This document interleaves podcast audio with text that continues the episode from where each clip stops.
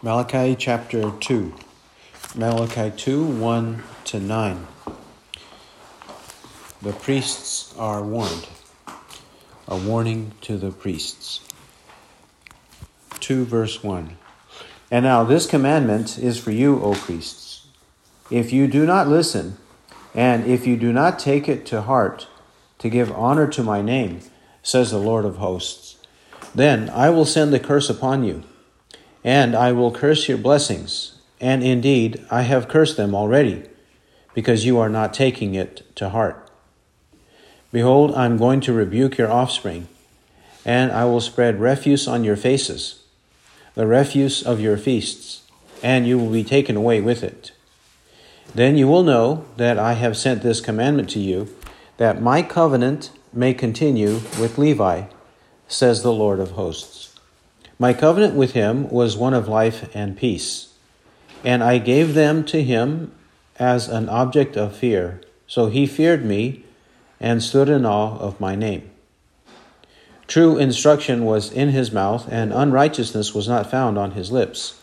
He walked with me in peace and uprightness, and he turned many back from iniquity.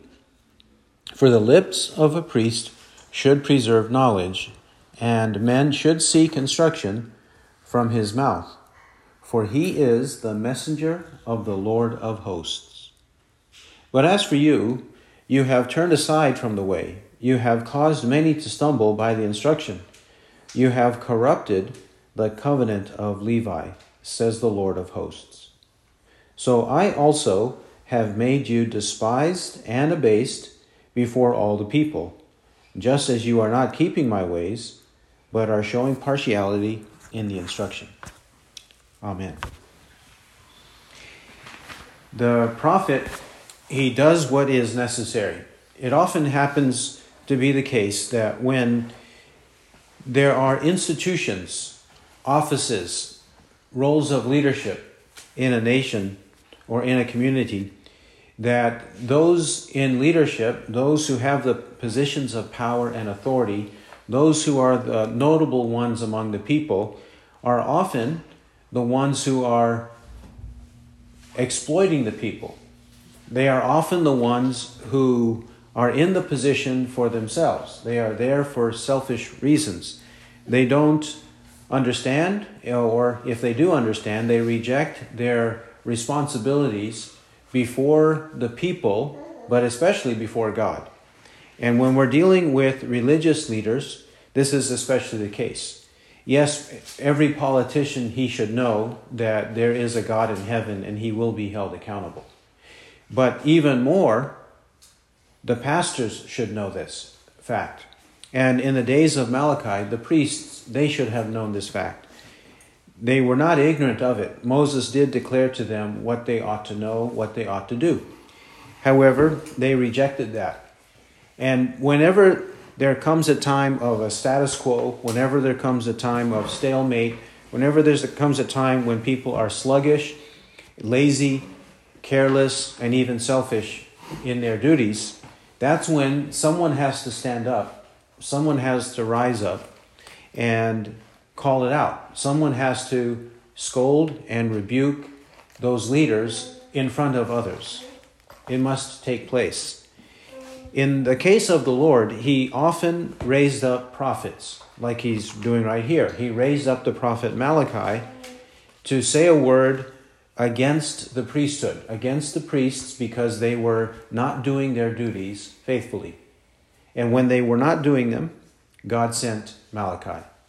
And he says, as he continues from chapter 1, remember we said chapter 1, verse 6 to 2, verse 9, 1 6 to 2 9 are two main sections where the prophet Malachi confronts the priests. Chapter 2, verse 1, he says, And now this commandment is for you, O priests. He issues a commandment addressing the priesthood specifically. And why? Because it is among the priests and among the leaders of the people who are the examples, who are the leaders, who are the ones honorable and in authority. So he addresses them because they the way they handle things will influence the rest of the people. We'll see more of this later. Verse 2 If you do not listen, and if you do not take it to heart to give honor to my name, says the Lord of hosts. They're called upon to listen, not to refuse listening or obeying whatever God says. To listen doesn't merely mean to listen audibly, it means to listen with obedience. This is the way in which he's using the word. And we do this in English too. So and so will never listen to me, which means he's it's not as though he doesn't hear your words or understand your words, he refuses to do your words. And that's the case right here. If you do not listen. To whom? It says right there, says the Lord of hosts. Not only is it necessary to listen, to obey, and if you do not take it to heart, they don't take to heart, it does not go and resonate within the heart, having a heart of obedience. The heart is insensitive. The heart is dull. The heart is blind. The heart does not want to hear, does not want to believe, does not want to obey. Here's a, a case, a perfect case, where we have both the external expectation to obey, but also the internal expectation for the heart to be matching the actions. The two are together in Malachi 2 2. And what is it that's in jeopardy? What is it that's at stake? What is it that is being undermined and defamed? It is the name of the Lord. He says, to give honor to my name. When they don't believe and when they don't obey the word of God, then they are bringing dishonor to the name of God. They are actually commissioned, because they are called of God, they are commissioned to proclaim His name. They are commissioned to invoke His name in prayers and in blessings and in instruction whenever they are referring to the word of the Lord. They are supposed to do this for the name of the Lord. But when they disobey, when they won't listen, when their heart's not right, then they're not giving honor to God's name. Instead, they are dishonoring God's name. They are taking the name of the Lord in vain. They're breaking the third commandment in Exodus 20, verse 7. They are breaking the third commandment, taking God's name in vain. And the one speaking is no unfamiliar deity, it is the Lord. Exodus 3 14 and 15, when the Lord spoke to Moses at the burning bush, he declared his name to be so to make sure that the sons of Israel in the land of Egypt knew who commissioned Moses. He says it is the Lord. But also the Lord of hosts. He repeats this phrase in verse 4, the Lord of hosts. In verse 7, he is the messenger of the Lord of hosts. Verse 8 says the Lord of hosts. This emphasis on the powerful armies of God is here because it's in a context of punishment. Just like in the previous chapter, verses 6 to 14, it's in the context of punishment. In chapter 1, it was more of a rebuke. Here, the threat of punishment is imminent, as it is explained in verses 2 and 3. And God can overpower anyone, even those with honorable positions, lots of money, lots of power, lots of strength, physical strength. It doesn't matter. If they dis- dishonor the Lord's name, he will use his hosts to conquer them, to defeat them, to destroy them. Verse 2 continues Then I will send the curse upon you, and I will curse your blessings. And indeed, I have cursed them already, because you are not taking it to heart. He threatens the curse but it is a further curse because he's already, he says, he has already cursed their blessings. They had some blessings, but he has begun to curse them, and he will further curse them. According to verse 2. I will send the curse upon you, and I will curse your blessings. And indeed, I have cursed them already. If they won't appreciate the blessings of God, if they will not use the blessings of God to honor God, God will take those blessings away. That is the curse. And he repeats, verse 2 because you are not taking it to heart. They don't want it, they don't believe it, they have no concern in their heart and soul. When the first commandment said to love God with all the heart and with all the soul and with all the might, Deuteronomy 6 4 and 5. Verse 3, he continues the warning of punishment. Behold, I am going to rebuke your offspring and I will spread refuse on your faces, the refuse of your feasts, and you will be taken away with it. He's also not only going to rebuke the priests, but also the offspring of the priests. And actually, the offspring of everyone, because whoever follows the wicked priests among the people, they will receive the same rebuke. And their offspring, their children, their descendants will also. God will curse both the parents and their descendants. And if he does not mean their descendants specifically in verse 3, there is some question about it.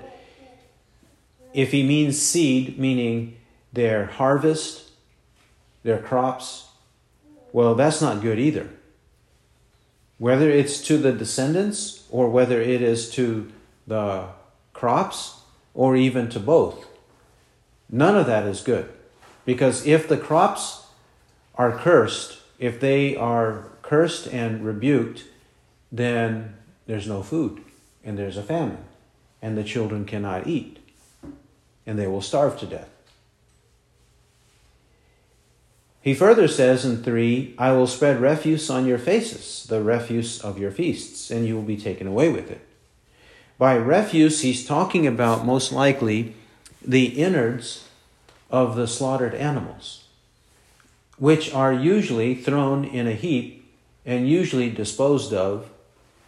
But here he says, after or while you are celebrating your feasts, the implication is, I will send foreign armies to attack you while you think everything is safe and secure, peace and safety.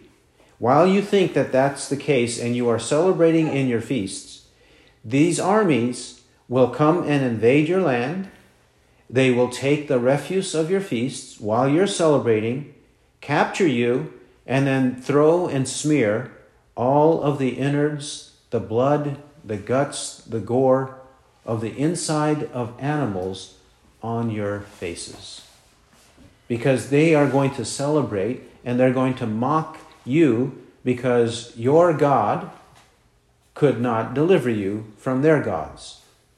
This is what happens. And you will be taken away with it. Not only will that happen, but you will be exiled. The exile has already occurred. Malachi is living in the post exilic period. The Assyrian exile already happened, 722, for the northern kingdom, and the southern kingdom, Judah, they were exiled in 586 BC. Malachi lives about 100 years after that. And he's saying it could happen again. Four. After the punishment has occurred, notice this. After the judgment has occurred, in verses 2 and 3, he says, verse 4, then you will know that I have sent this commandment to you. Some people will not learn some people will not know who the Lord truly is and that he is serious about his word until punishment comes. Some people won't know until punishment comes. That's why he says, Then you will know that I have sent this commandment to you.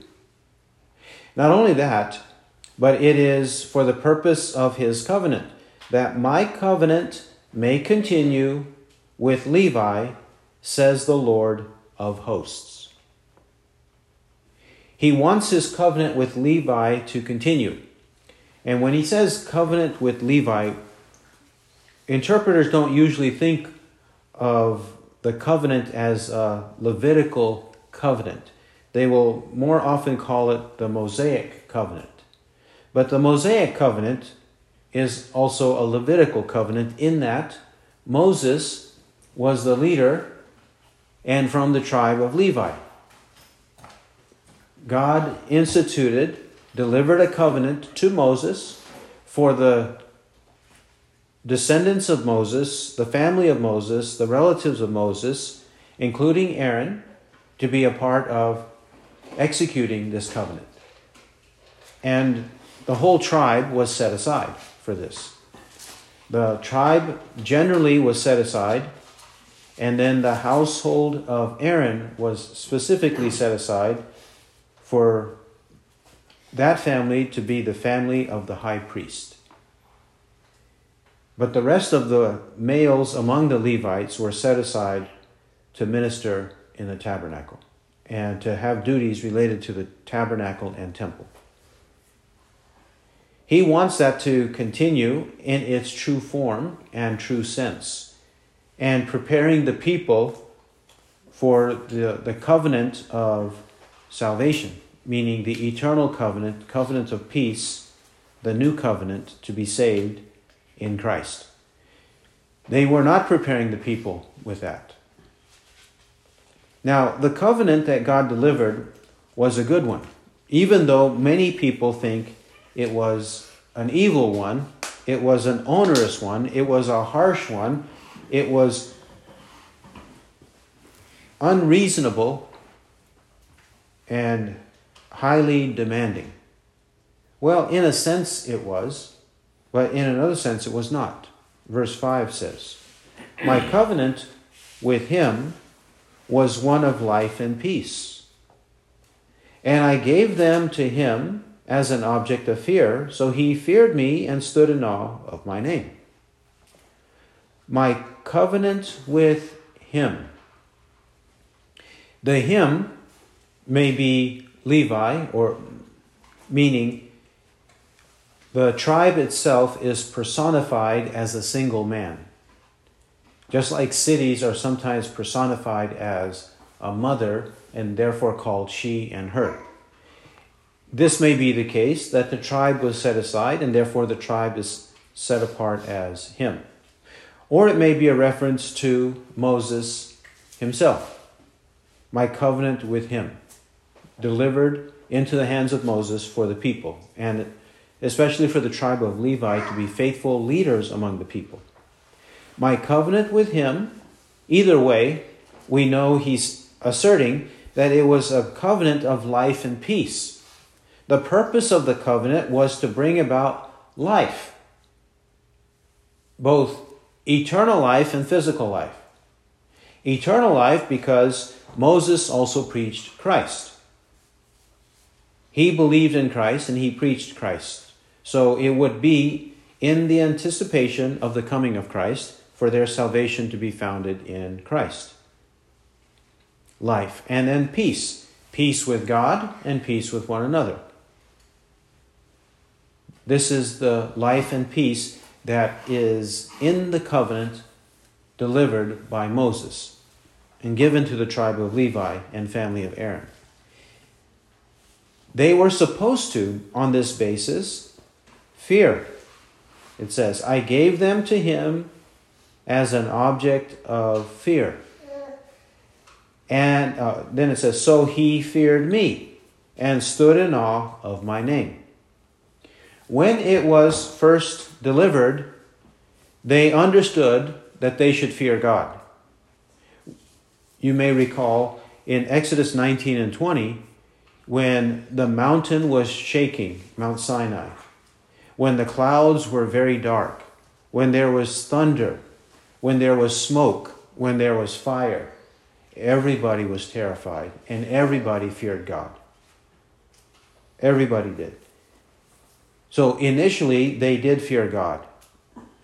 And initially, they did, as he says, he revered me or he feared me. They did do so.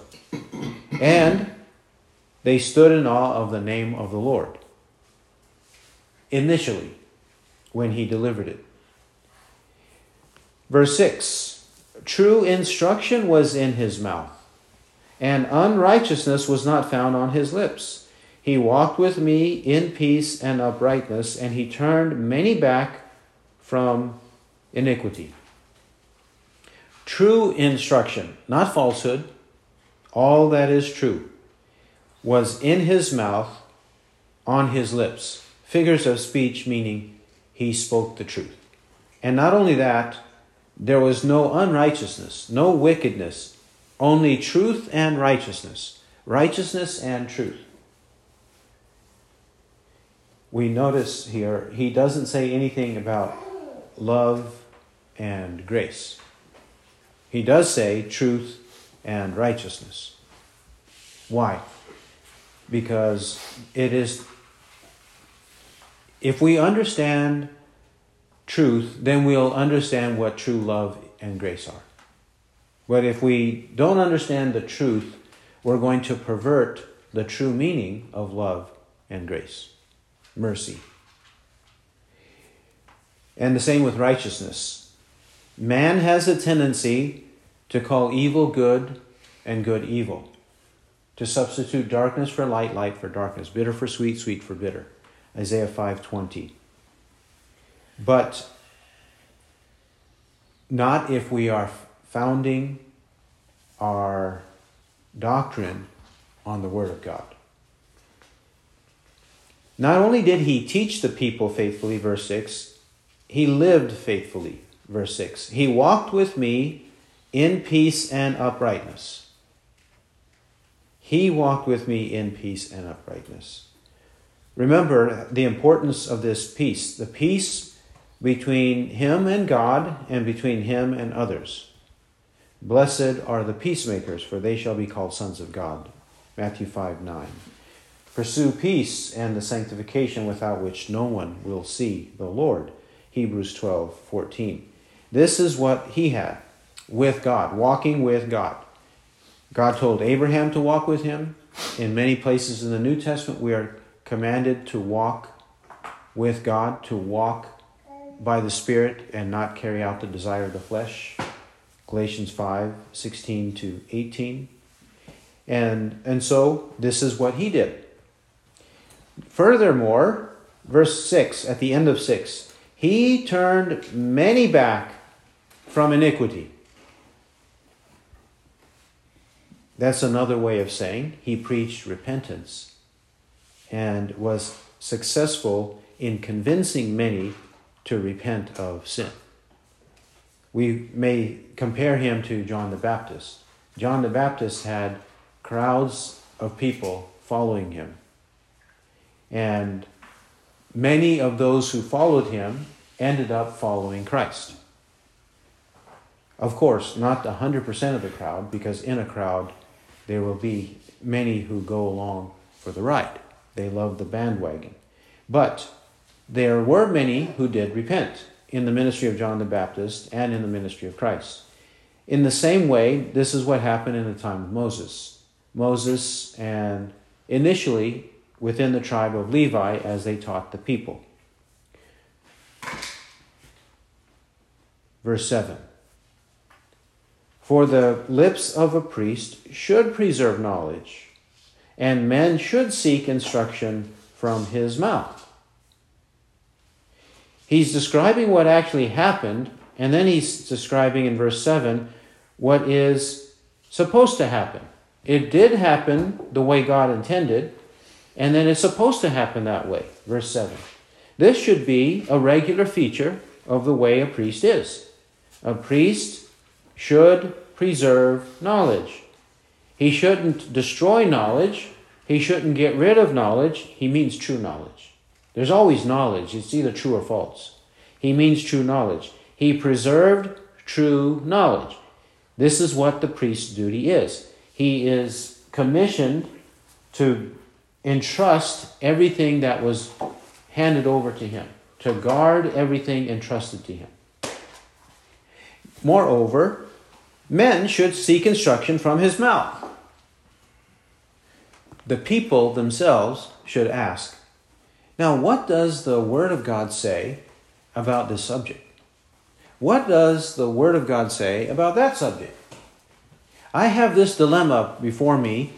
Priest, I come to you and I'm asking you, tell me what's in the Bible, tell me what's in the Scripture, because I want to do God's will. That's the way men should be. Men should seek instruction from his mouth. Why so? For he is the messenger of the Lord of hosts. He is a messenger of God. He's not a prophet of God. A prophet may also be called a messenger. Kings may also be called messengers, or emissaries of kings may be called messengers. But in this case, he's saying he is the messenger of the Lord of hosts. The priest is. He is a messenger because he's installed into office according to the call of God, according to the will of God. So if he's in the office of the Lord, he is a messenger of the Lord. He's supposed to be a true and right representative of God. And the only way he can do that is if he is repeating the Word of God, not massaging it, not fudging it, not nudging it, but actually explaining and repeating what's in the Bible.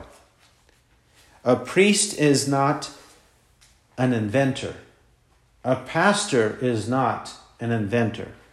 They are not commissioned to invent, they are commissioned to repeat the ancient path, to show people where the ancient path is so that they might walk in it.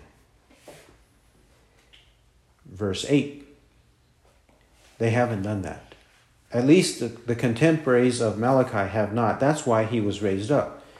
Verse 8. But as for you, you have turned aside from the way.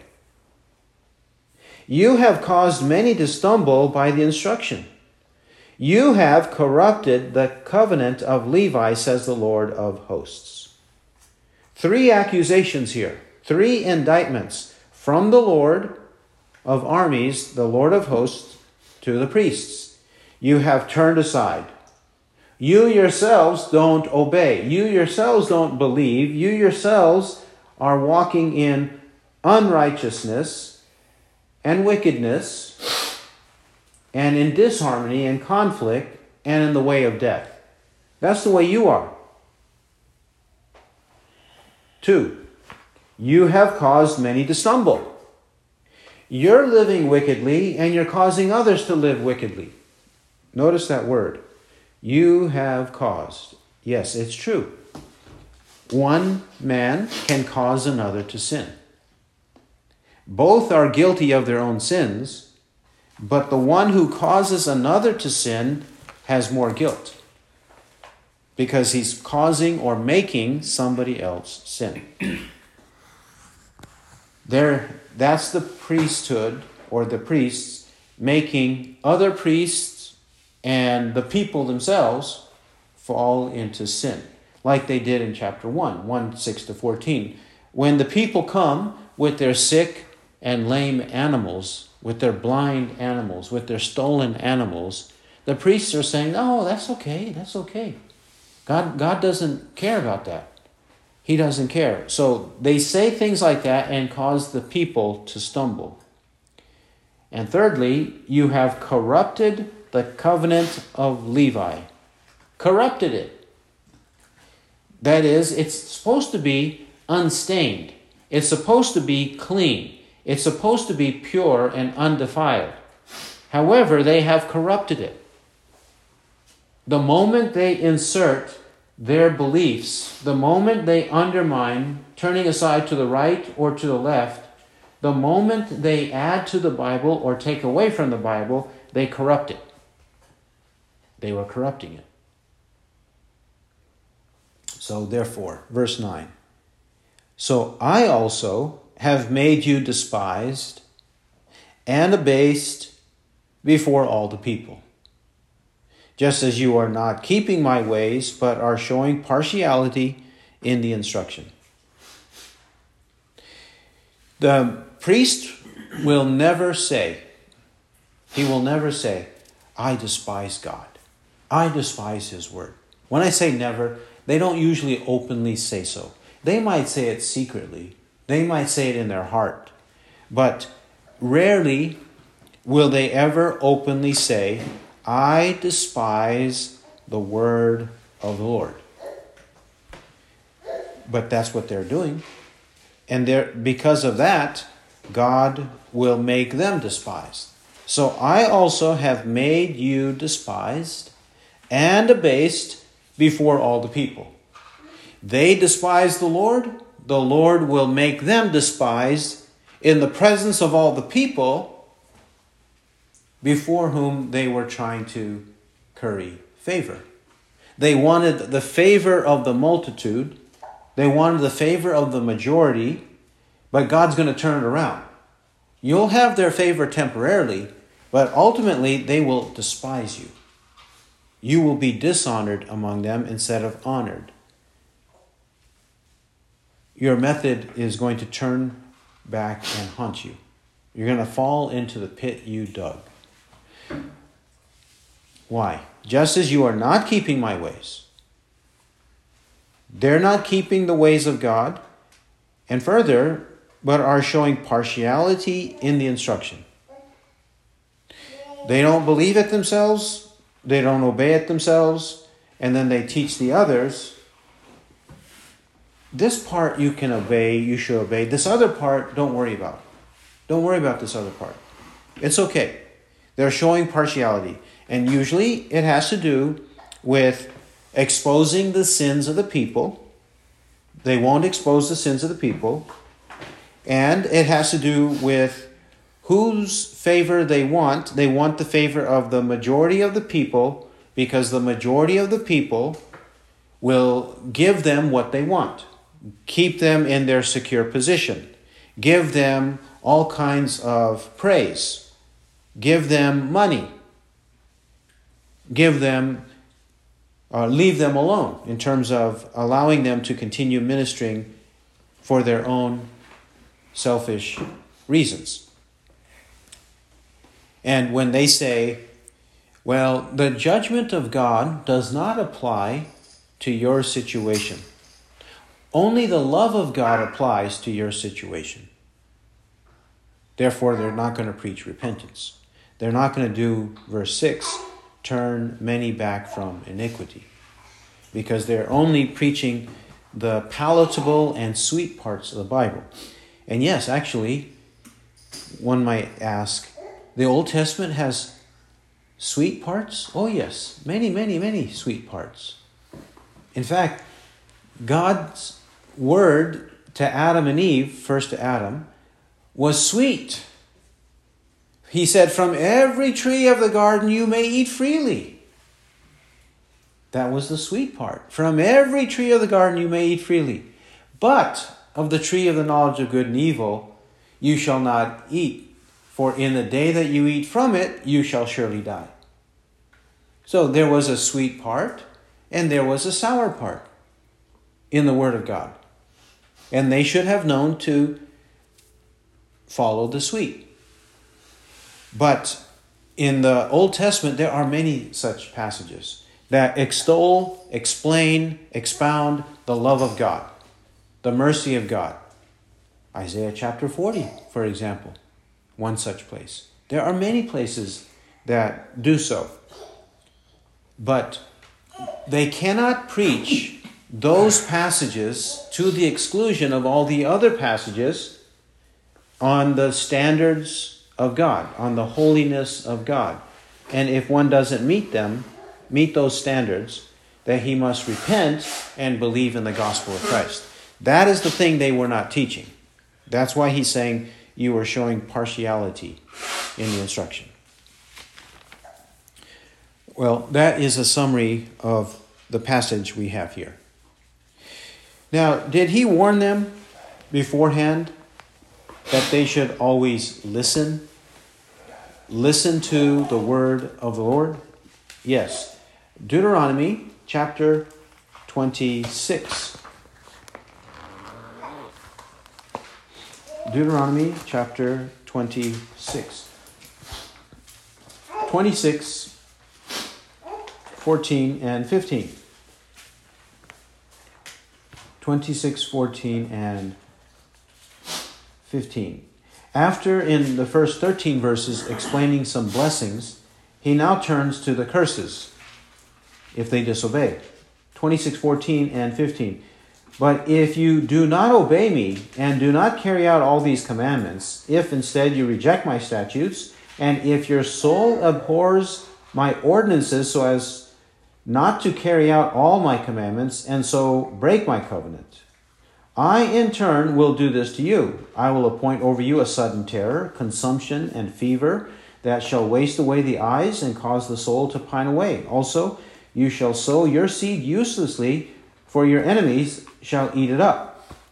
I will set my face against you so that you shall be struck down before your enemies, and those who hate you shall rule over you, and you shall flee when no one is pursuing you.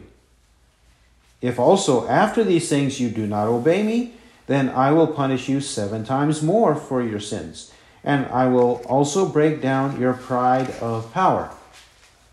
I will also make your sky like iron and your earth like bronze, and your strength shall be spent uselessly, for your land shall not yield its produce, and the trees of the land shall not yield their fruit.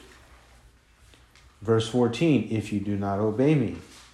Verse 18, if also after these things you do not obey me. If they won't obey, listen and obey. If they won't do that, then God will retaliate. He'll punish them and give them what they deserve.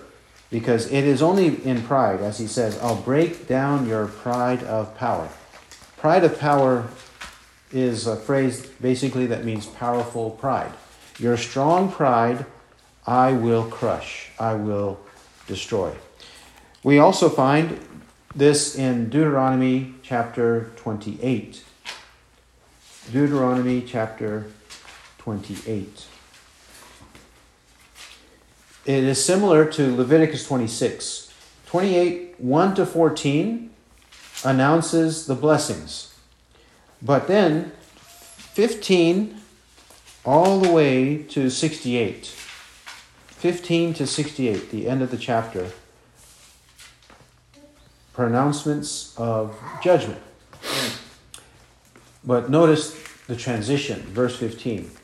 But it shall come about if you will not obey the Lord your God to observe to do all his commandments and his statutes, with which I charge you today, that all these curses shall come upon you and overtake you. This phrase here, if you will not obey the Lord your God, may also be rendered, if you do not listen to the voice of the Lord your God. If you do not listen to the voice of the Lord your God. If they won't listen to what God says and manifest it by their actions, then God will crush them. He will crush them with a severe curse. The prophet Jeremiah, Jeremiah, he is very familiar with the law of Moses, very familiar with the law. And he uses a phrase a few times in reference to the people and whether they will follow the Lord. He uses the phrase, listen, or if you will not listen. And he's getting this from Moses. In the early chapters of the book, Jeremiah. Jeremiah, we'll start at Jeremiah chapter Jeremiah chapter 5.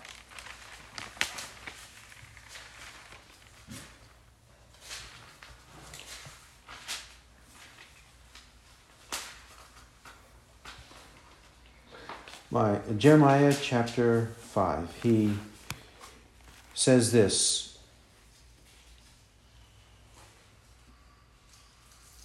Five and verse um, 7. We'll start at verse 7. Why should I pardon you? Your sons have forsaken me and sworn by those who are not gods. When I had fed them to the full, they committed adultery and trooped to the harlot's house. They were well fed, lusty horses, each one neighing after his neighbor's wife. Shall I not punish these people, declares the Lord, and on a nation such as this, shall I not avenge myself? Verse 10 Go up through her vine rows and destroy, but do not execute a complete destruction. Strip away her branches, for they are not the Lord's. For the house of Israel and the house of Judah have dealt very treacherously with me, declares the Lord. They have lied about the Lord and said, Not he. Evil will not come on us, and we will not see sword or famine and the prophets are as wind, and the word is not in them. Thus it will be done to them. God told them clearly in Moses what would happen, but here they are claiming to know the Lord, but they're dealing treacherously with him in verse 11. And in verse 12, they lie about God. God's word says one thing, they don't listen to it and they say the opposite. It's not going to happen. Even the false prophets are persuading the people in verse 13.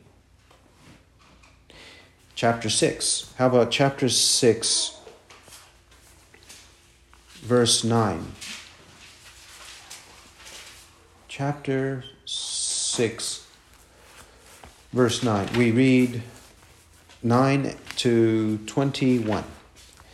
Thus says the Lord of hosts They will thoroughly glean as the vine the remnant of Israel. Pass your hand again like a grape gatherer over the branches. To whom shall I speak and give warning that they may hear? Behold, their ears are closed, and they cannot listen. Behold, the word of the Lord has become a reproach to them. They have no delight in it. But I am full of the wrath of the Lord. I am weary with holding it in. Pour it out on the children in the street and on the gathering of young men together, for both husband and wife shall be taken, the aged and the very old. And their houses shall be turned over to others, their fields and their wives together. For I will stretch out my hand against the inhabitants of the land, declares the Lord. For from the least of them even to the greatest of them, every one is greedy for gain. And from the prophet even to the priest, everyone deals falsely. And they have healed the wound of my people slightly, saying, Peace, peace. But there is no peace. Were they ashamed because of the abomination they have done? They were not even ashamed at all. They did not even know how to blush. Therefore, they shall fall among those who fall at the time that I punish them. They shall be cast down, says the Lord. Thus says the Lord Stand by the ways and see, and ask for the ancient paths where the good way is, and walk in it, and you shall find rest for your souls. But they said, We will not walk in it. And I set watchmen over you, saying, Listen to the sound of the trumpet. But they said, We will not listen. Therefore, hear, O nations, and know, O congregation, what is among them Hear, O earth, behold, I am bringing evil on this people, the fruit of their plans, because they have not listened to my words. And as for my law, they have rejected it also. For what purpose does frankincense come to me from Sheba and the sweet cane from a distant land? Your burnt offerings are not acceptable, and your sacrifices are not pleasing to me. Therefore, thus says the Lord Behold, I am laying stumbling blocks before this people, and they will stumble against them. Fathers and sons together, neighbor and friend, will perish. They said more than once in this passage that they're not going to listen. They don't care to obey the word of the Lord. They should have known to do so from their heart. They should have known the greatest commandment, Deuteronomy 6, 4, and 5. They should have known to listen from the heart. Hear, O Israel, the Lord our God is one Lord, and you shall love the Lord your God with all your heart, and with all your soul, and with all your might. Jeremiah even told them to do this. Jeremiah chapter 29. Jeremiah chapter 29. 29, 12, uh, 11 to 13. 29, 11. For I know the plans that I have for you, declares the Lord plans for peace and not for evil, to give you a future and a hope. Then you will call upon me and come and pray to me, and I will listen to you, and you will seek me and find me when you search for me with all your heart. When you search for me with all your heart. But the people would not take it to heart. That's why in verses 2 and 3 of Malachi chapter 2, he threatens this curse. We read from Leviticus 26 how this would devastate their land. Leviticus 26 we read that. But we also see here in Malachi 2 3 this spreading of refuse on the faces. This is also what the prophet Nahum said would happen. But he's saying this against a foreign nation. Nahum 3 6. Nahum 3 6. He's saying, preaching this against Nineveh, I will throw, this is the Lord speaking, I will throw filth on you and make you vile and set you up as a spectacle. Throw filth on them, make them vile, make them a spectacle. What God said he would do to foreigners, God will do to his own people.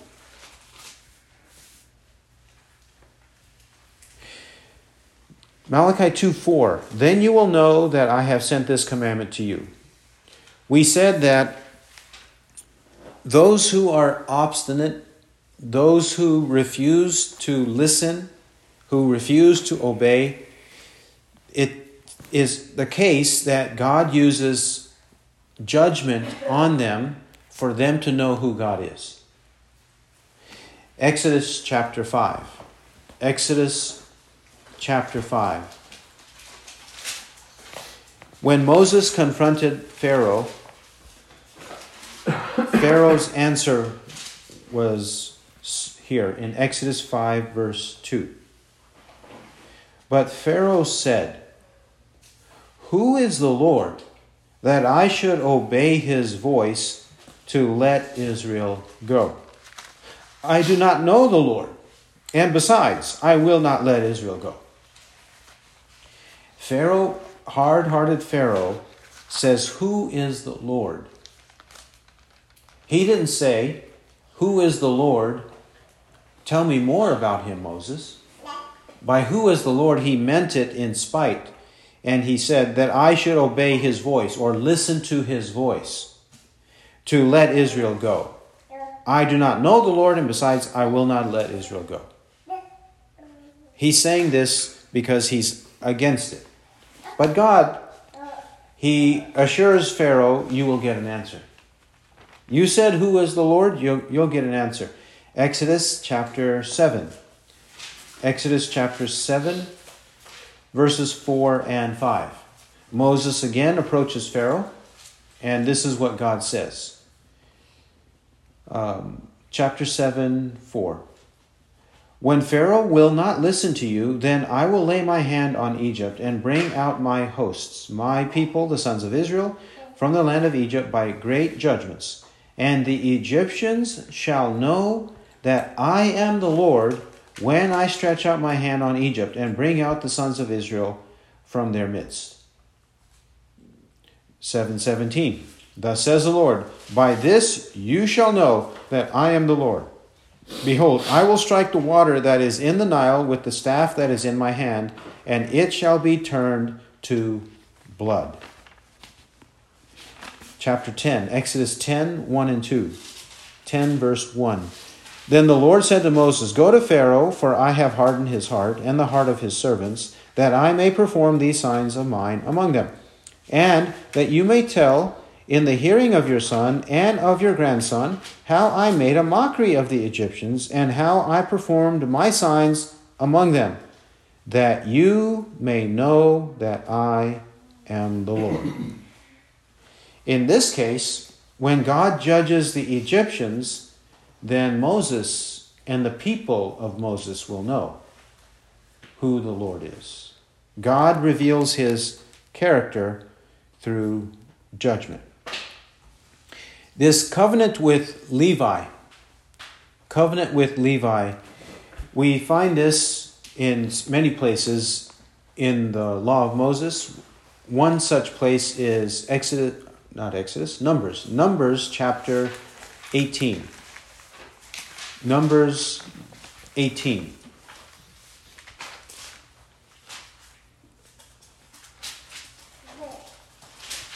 Numbers 18, and we'll read it's verses 1 to 7. Numbers 18, 1 to 7.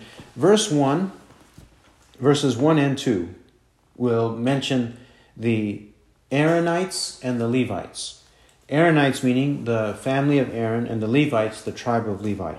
Verse 1 So the Lord said to Aaron, You and your sons and your father's house with you shall bear the guilt in connection with the sanctuary and you and your sons with you shall bear the guilt in connection with your priesthood.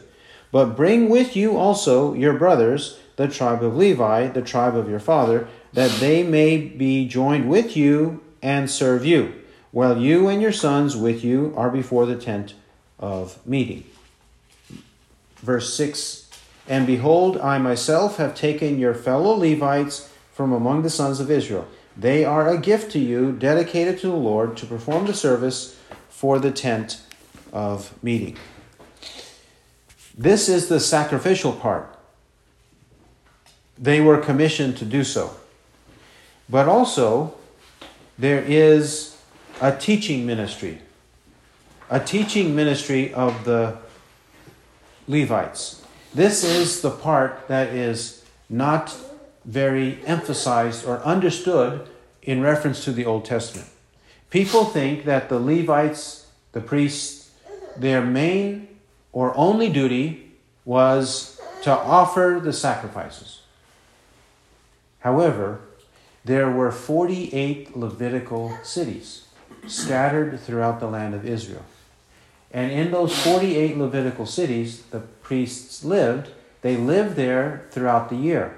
And then on rotation, they would go to the tabernacle and later to the temple in Jerusalem to minister there on rotation. Otherwise, throughout the year, they were at home. And what were they supposed to do when they were at home? And what were they supposed to do whenever they were in Jerusalem? Teach the people. It says this in the book of Deuteronomy, Deuteronomy chapter 17, 10, and 11. Deuteronomy chapter 17, 10. This would be whenever there was a dispute. Whenever there was a dispute, this is what they should do. 17, 10, and 11. And you shall do according to the terms of the verdict which they declare to you from that place which the Lord chooses. And you shall be careful to observe according to all that they teach you, according to the terms of the law which they teach you, and according to the verdict which they tell you, you shall do. You shall not turn aside from the word which they declare to you to the right or the left. This is when there's a lawsuit and they approach the Levites to be fair and honest judges in their lawsuits. Deuteronomy 33. Deuteronomy 33 and verse 10. This section of Deuteronomy 33, 8 to 11, is addressing the tribe of Levi. And he says this in 33:10. They shall teach your ordinances to Jacob and your law to Israel. They shall put incense before you and whole burnt offerings on your altar. The twofold basic ministry of the Levites is right there in verse 10, 33:10. The teaching ministry and the sacrificial ministry. Both were theirs, their duty. It was their duty to do so. In the New Testament, it says in 1 Timothy 3 2, the pastor should be able to teach.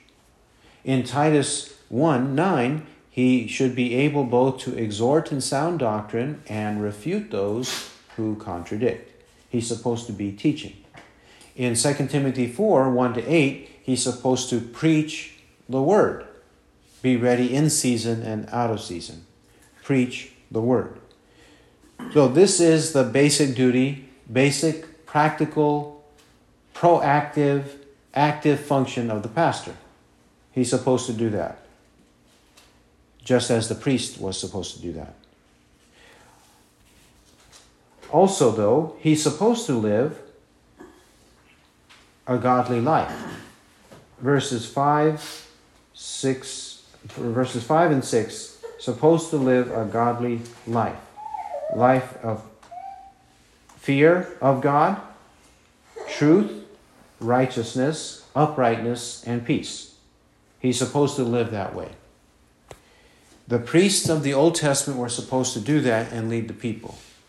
The fact that Malachi is raised up shows that many of them were not doing that. They were careless and casual about it. But we have a good example of someone who was not that way. This is Ezra, Ezra chapter 7. Ezra 7, verse 10. Ezra was a priest. He was from the tribe uh, of Levi, but specifically, even from the family of Aaron. Ezra 7, verse 5 says this His genealogy is reproduced here, and he is said to be from Aaron, the chief priest. But 710, this Ezra, it says, For Ezra had set his heart to, to seek or study the law of the Lord and to practice it and to teach his statutes and ordinances in Israel.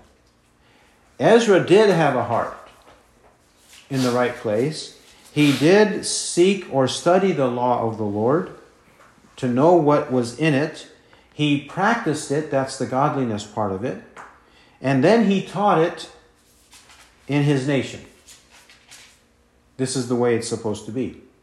Have the right heart, study it, practice it, or obey it yourself in a godly way, and then teach it to the people.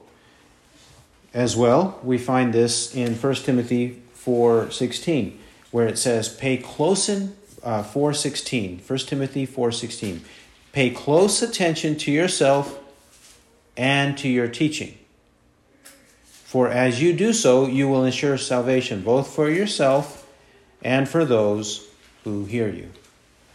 And if we were to read the qualifications of both elders and deacons in 1 Timothy chapter 3, most of the qualifications have to do with how they live.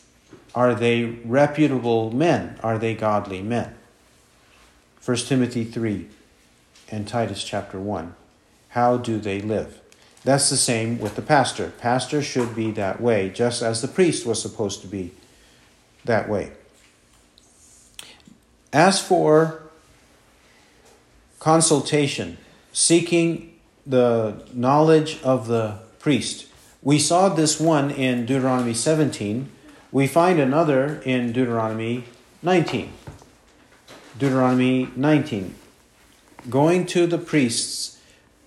Deuteronomy 19, 15 to 21. 19, 15 to 21. And we'll pick it up at verse 17. If there is a dispute, it says, Then both the men who have the dispute shall stand before the Lord, before the priests and the judges who will be in office in those days. Whenever two men have a dispute, they're supposed to stand before the Lord. Look at that phrase stand before the Lord, And before the Lord means before the priests and the judges who will be in office in those days. Remember, it said in Malachi chapter 2 that in 2 7 that the priest is the messenger of the Lord of hosts. He's the messenger because he's holding the, this office of God, representing God to the people in what he says and what he teaches them. They come to him for consultation, and then he teaches them what God says. Isn't the pastor supposed to do that? It says in Ephesians 4 11 to 16 that the Lord has gifted pastor teachers to equip the saints for the work of service to equip the saints for the work of service. Ephesians 4 11 to 16.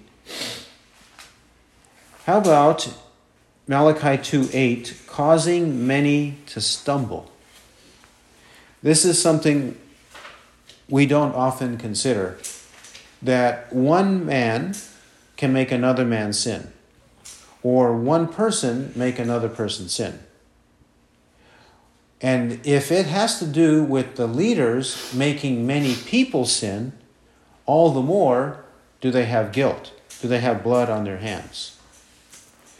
1 Kings 14. 1 Kings chapter 14 and verse 16. 14, 16.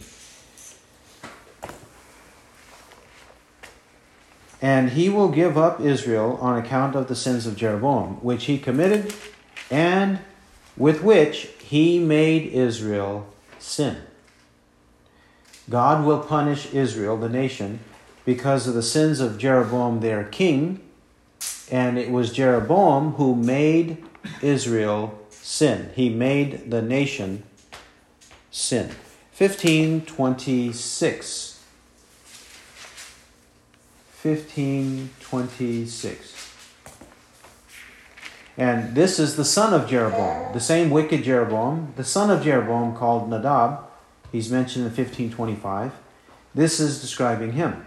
1526. And he did evil in the sight of the Lord and walked in the way of his father, and in his sin which he made Israel sin. Down to verse 30.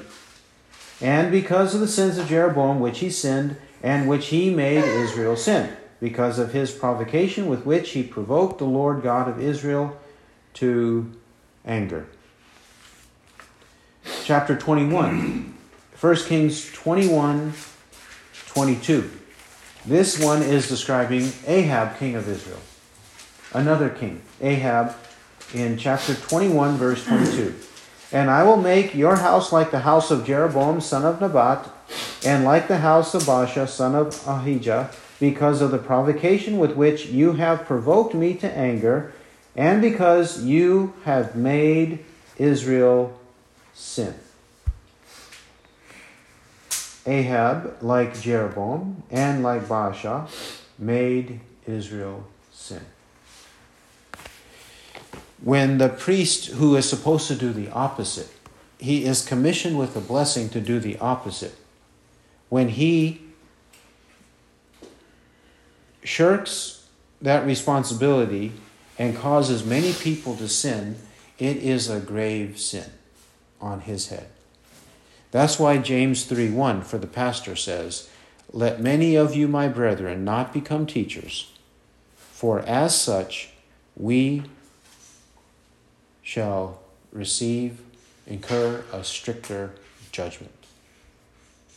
A stricter judgment for those who are supposed to teach and live accordingly. Live according to the Bible and teach the people to live that way. Humiliation before the people. If they won't obey, then God will humiliate them before the people. This happened many times to the kings of Israel, to the false prophets of Israel, to the priests of Israel. Many times they were humiliated. But this humiliation may also happen to pastors. Pastors also may be humiliated for their sins. The book of Titus, Titus chapter 1.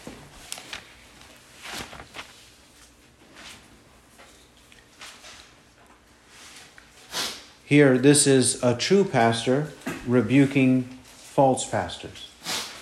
Titus 1:10. Titus 1:10. For there are many rebellious men, empty talkers and deceivers, especially those of the circumcision, who must be silenced because they are upsetting whole families, teaching things they should not teach for the sake of sordid gain. One of themselves, a prophet of their own, said, Cretans are always liars, evil beasts, lazy gluttons. This testimony is true. For this cause, reprove them severely that they may be sound in the faith. Severe reproof in order to be sound in the faith. How about 1 Timothy chapter 6, 1 Timothy 6, 10. 610.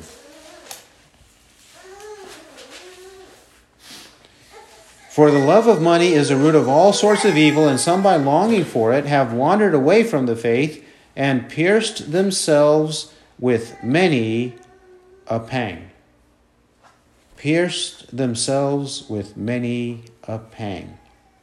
Walking away from the faith and becoming, therefore, an embarrassment to everyone around them because of what they preach and teach and how they live. So, what Malachi preached against the priests as a warning of judgment is very much true for us today because both pastors and the people who follow them they have to follow the exhortation the admonition of the prophet Malachi. Let's do so. He who has ears to hear, let him hear what the Spirit says. Amen.